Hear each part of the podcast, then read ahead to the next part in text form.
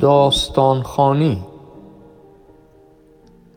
تصویر نوشته و اجرا میترا درویشیان.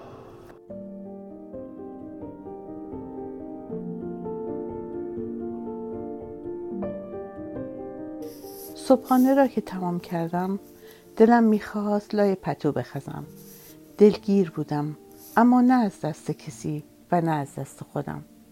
شاید علت برفی بود که دیشب تا صبح مثل دوز به همه جا سر کشیده و رد پایی از خود به جا گذاشته بود. از قبل تصمیم گرفته بودم دوازده به در از خانه به در شوم و پیاده روی کنم. ولی این برف لعنتی. نه نه. برف زیباست. باید بگویم این سرمای لعنتی تا مغز استخوانم نفوذ می‌کرد. و نمیگذاشت در حیات را باز کنم. امتحان کردم. اینطور نگاه هم نکن. برف را که دیدم مانند بچه های شیطان به بالکن دویدم تا عکس بگیرم.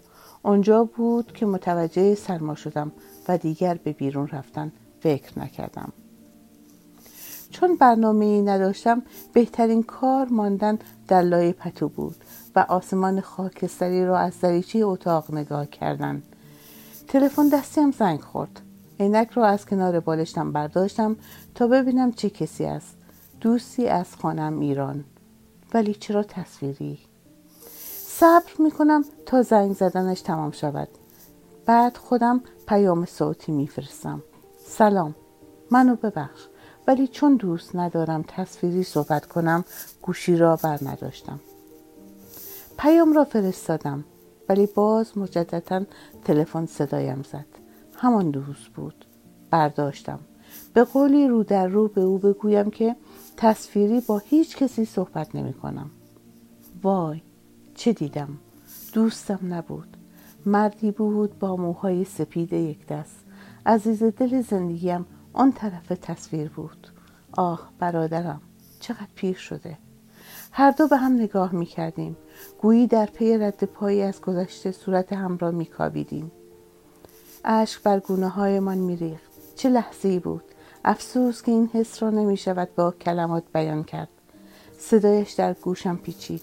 عزیز داداش گریه نکن. قربانت شوم. گریه نکن. فدای صورت لطیفت شم. گریه نکن. نگاهش می‌کردم و ساکت بودم. چقدر این حرفها زیبا بود.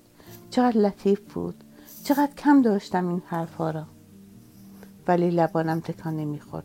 صدا از گلویم بیرون نمی آمد گویی بغز سی ساله ندیدنش در گلویم چون خرچنگی گیر کرده بود.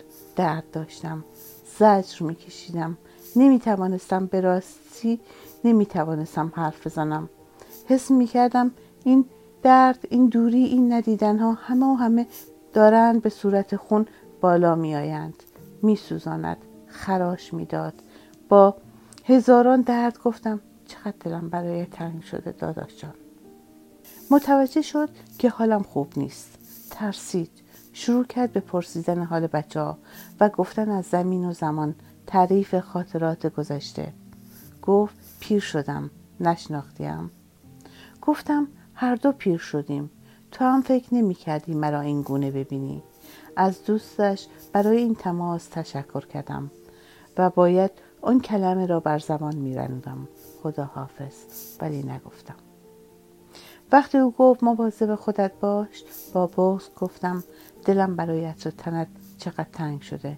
ننگ و نفرین بر کسانی که چنین بین ما جدایی انداختند. تلفن قطع شد.